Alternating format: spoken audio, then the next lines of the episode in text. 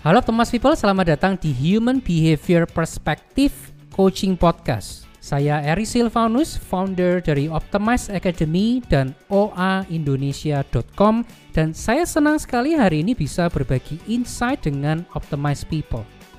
Saya percaya di balik berbagai konsep tentang personal development, tentang konsep leadership, tentang konsep salesmanship, dan bahkan tentang business development, penentu keberhasilannya tetap adalah pola behavior dari para manusianya. Itu sebabnya saya membangun program Pro Weekdays Insight. Setiap Senin sampai Jumat saya membahas topik-topik terkait personal development, leadership, dan salesmanship dari sudut pandang human behavior. Episode ini adalah salah satu cuplikan dari apa yang saya sediakan bagi para premium subscriber program Pro Weekdays Insight yang Optimize People bisa akses di oaindonesia.com. Oke, kita langsung saja ke episode hari ini. Semoga bermanfaat. Sebagai pemimpin bisnis, kita pasti ingin bisnis kita terus berkembang. Bisnis must grow or die. Begitu kira-kira mindset kita, ya kan? Itu sebabnya kita ingin tim kita juga terus-menerus meningkatkan kinerja mereka. Tapi, seberapa sering sebetulnya kita ini benar-benar berhasil mencapai target yang kita tetapkan. Atau jangan-jangan penetapan target tahunan ini tanpa sengaja sudah kita rasakan hanya sebagai ritual tahunan. Saya yakin bukan saya saja yang berpikir seperti ini karena minimal ada sebuah survei yang dilakukan oleh clutch.co di tahun 2019 kepada 502 small business owner. Memang ini bukan di Indonesia, tapi pertanyaannya sama. Seberapa sering kita benar-benar berhasil mencapai target yang kita tetapkan sendiri? Nah, survei itu menunjukkan bahwa dari 502 small business owners, hanya 5% yang berhasil mencapai target yang mereka tetapkan di tahun sebelumnya. 65% berhasil mencapai minimal 50% dari target itu. Jadi ini berarti ada minimal 30% yang bahkan tidak bisa mencapai 50% dari target yang mereka tetapkan sendiri.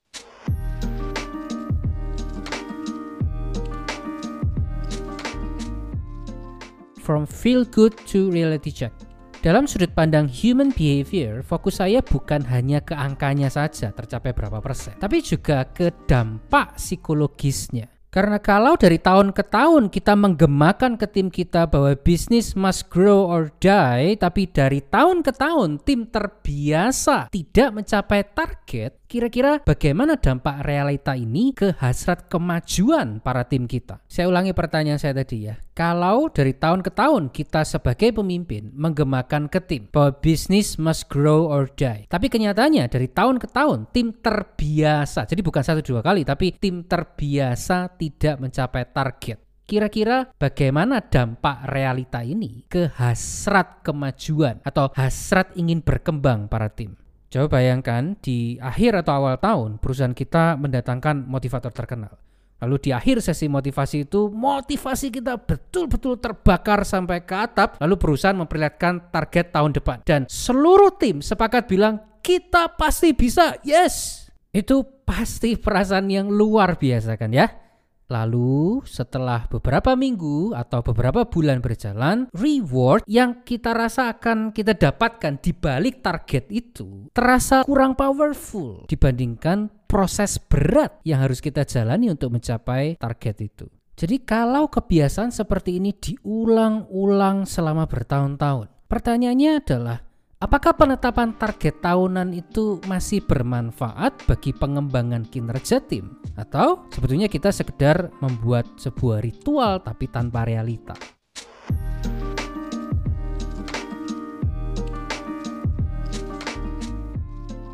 Dampak positif dan titik kritis target tahunan. To be fair, annual goal atau penetapan target tahunan sebetulnya punya manfaatnya sendiri. Target tahunan itu memberikan kita arah yang jelas setidaknya untuk sementara waktu. Dan arah yang jelas ini sangat diperlukan oleh setiap tim atau organisasi yang benar-benar ingin maju ke arah yang jelas, bukan sekedar sibuk tapi sebetulnya berputar-putar di tempat. Tapi ada dua titik kritis yang harus kita waspadai terkait dengan penetapan target tahunan atau annual goal. Titik kritis yang pertama adalah terlalu bergantung pada feel good yang kita rasakan ketika fase goal setting atau menetapkan sasaran. Penelitian membuktikan bahwa feel good ini, perasaan luar biasa ini tidak akan cukup untuk mendorong kita dari titik awal sampai ke titik akhir. David DiSalvo, karyanya sudah dipublikasikan di Scientific American Mind, majalah Forbes, Time, dan The Wall Street Journal. Beliau mengatakan bahwa secara natural, fokus otak kita ini cenderung bergerak dari feel good yang kita rasakan di fase goal setting ke reality check yang kita rasakan di kehidupan sehari-hari. Gampangnya begini, sebagai pemimpin, kita berharap reward yang kita sediakan di akhir perjuangan atau motivational booster yang kita sediakan oleh motivator tadi di awal tahun akan bisa bertahan sampai ke akhir tahun. Sayangnya, ini lebih sering terjadi di video-video dan seminar motivasional daripada di dunia nyata. Jadi itu titik kritis yang pertama ada beda antara feel good yang kita rasakan di awal ketika kita menetapkan goal setting dengan proses yang kita rasakan di kehidupan sehari-hari. Titik kritis yang kedua adalah apa yang disebut dengan planning fallacy tendency. Apa itu planning fallacy tendency? Menurut Dr. Daniel Kahneman, manusia itu cenderung punya asumsi yang keliru tentang seberapa akurat kita bisa memprediksi masa depan. Jadi misalnya omset kita di tahun ini katakanlah 25 miliar. Seberapa yakin tahun depan kita bisa mencapai 30 miliar? Nah kenaikan 20% ini bisa terasa besar, kecil, atau oke okay, tergantung pada satu, seberapa positif mindset kita. Dua, apakah kenaikan 20% ini sesuai dengan grand design atau rencana sebelumnya? Tiga, seberapa banyak informasi negatif yang kita abaikan? Keempat, seberapa kuat social pressure yang kita rasakan sebagai seorang pemimpin atau seorang decision maker dan lain sebagainya. Kenapa analisa data tidak saya sertakan dalam daftar tadi? Karena dalam human behavior, sering kali kita ini mengambil keputusan berdasarkan data yang dalam tanda kutip sudah diwarnai oleh mindset dan oleh emosi kita. Jadi di satu sisi, target tahunan itu memang memberikan tim arah yang jelas. Tapi faktor feel good yang kita rasakan di fase goal setting tadi ternyata nggak cukup untuk menembus reality check di kehidupan kita sehari-hari. Ini diperparah dengan planning fallacy tendency Jangan-jangan target yang selama ini kita tetapkan itu terlalu heboh dibandingkan kekuatan atau kemampuan kita yang sesungguhnya. Jadi apa yang bisa kita lakukan untuk mengurangi resiko target tahunan ini hanya menjadi ritual tanpa realita.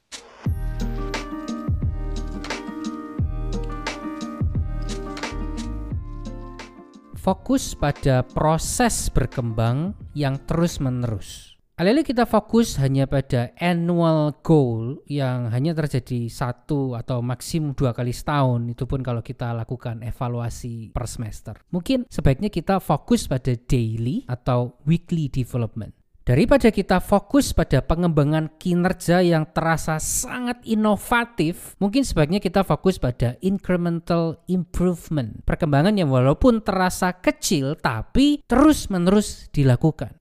Di materi berformat PDF, saya menyajikan sebuah bagan yang saya ambil dari kainexus.com. Bagan itu menunjukkan bahwa pada awalnya sebagian besar ide memang tidak akan terrealisasi. Tapi bahkan itu menunjukkan bahwa kalau tim kita terbiasa melakukan perkembangan-perkembangan yang terus-menerus walaupun terasa kecil, maka hasilnya nanti mereka akan terbiasa untuk terus berkembang. Bandingkan konsep ini dengan big innovation atau satu strategi spektakuler yang kita harapkan bisa mendongkrak omset kita secara masif. Mungkin alih-alih grafiknya terlihat seperti kaki gunung yang terus menanjak ke atas, Grafiknya akan terasa seperti huruf V. Iya, semangat kita terpompa di awal tahun, tapi setelah itu lesu, drop, dan baru semangat lagi di akhir tahun, tapi dengan hasil kinerja ya yang sebetulnya kurang lebih sama. Sebuah artikel penelitian yang dipublikasikan oleh Journal of Database Marketing juga menunjukkan bahwa incremental innovation bukan hanya akan membuat kemungkinan tim mencapai target pengembangan itu jadi lebih besar, tapi juga mengurangi resiko yang biasanya diasosiasikan dengan big innovation tadi.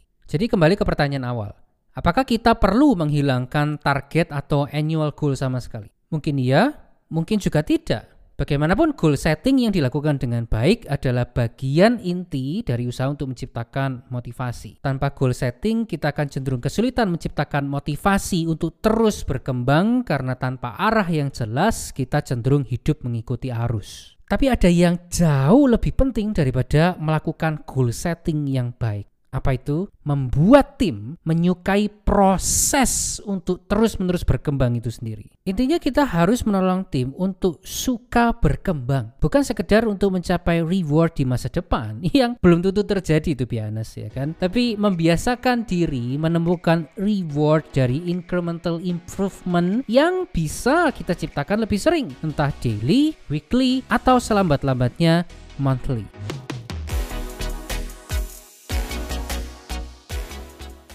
Semoga Optimize People mendapatkan manfaat dari episode kali ini. Sekali lagi, Optimize People bisa memanfaatkan program Pro Weekdays Insights dengan menjadi premium subscriber di oaindonesia.com. Kalau Optimize People ingin tahu layanan-layanan yang bisa saya berikan, kunjungi erisilvanus.com. Sekali lagi, erisilvanus.com.